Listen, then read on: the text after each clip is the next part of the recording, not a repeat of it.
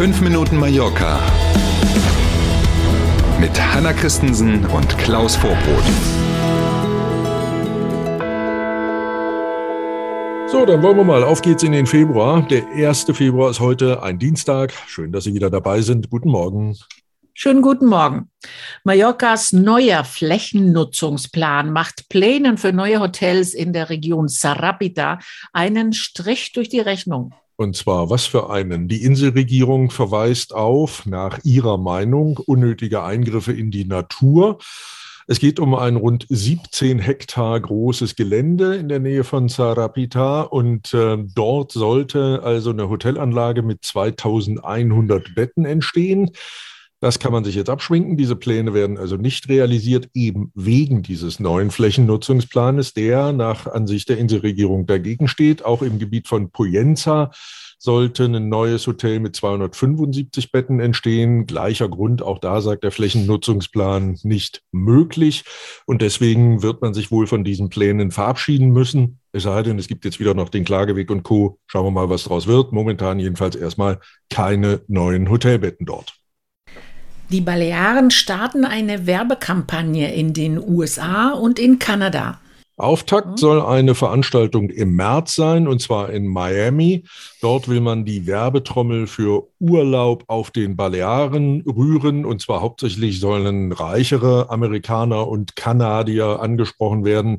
Die Golfplätze, die Top-Restaurants und die Luxushotels der Balearen werden dort vorgestellt.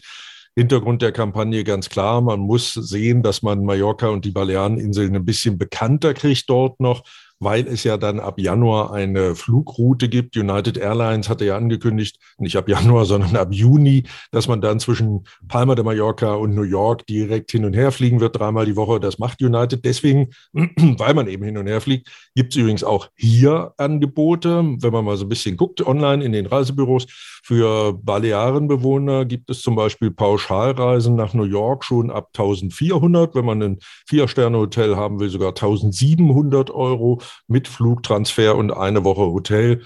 Das ist ein vernünftiger Kurs, wie ich finde. Mhm. Und weil wir gestern über ein größeres Flugangebot zwischen Großbritannien und Mallorca gesprochen haben, auch Eurowings stockt Zahl der Flüge auf. Genau, und zwar jetzt noch im Winterfahrplan. Ganz konkret geht es um die Verbindung, die Eurowings anbietet zwischen Palma hier und Lippstadt Paderborn.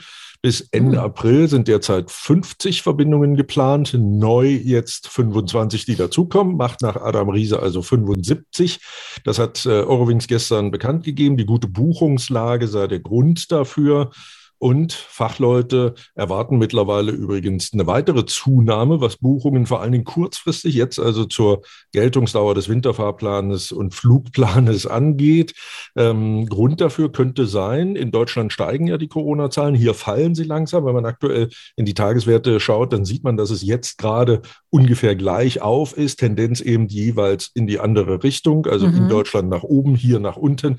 Das, so sagen einige Fachleute, könnte dazu führen, dass kurzfristig einige Leute zum Beispiel ihr Homeoffice wieder auf die Balearen verlegen ähm, und dass man deswegen eben äh, mhm. auch kurzfristig jetzt im Winter noch mit ein bisschen mehr Nachfrage wieder rechnet. Schöne Nachrichten. Paderborn war ja sonst früher Air Berlin-Domäne, ne? Ja, wie viele, ja. Also ja. da hat Eurowings ja tatsächlich ganz viele äh, Verbindungen und eben übernommen. auch äh, Destinations übernommen, die sonst so klassisch in reiner Air Berlin-Hand waren, wo es niemanden anders gab, der dahin geflogen ist, ja. Mhm. Mhm. Wir haben jetzt noch ein bisschen Zeit. Ich wollte erwähnen, zurück zu der Nachricht gestern mit Rafa Nadal. Hast du gesehen, der hat nach diesem stundenlangen Spiel noch mal halbe Stunde Fahrrad mitgemacht. Ich dachte, ich fall um. Ja, ja, ja.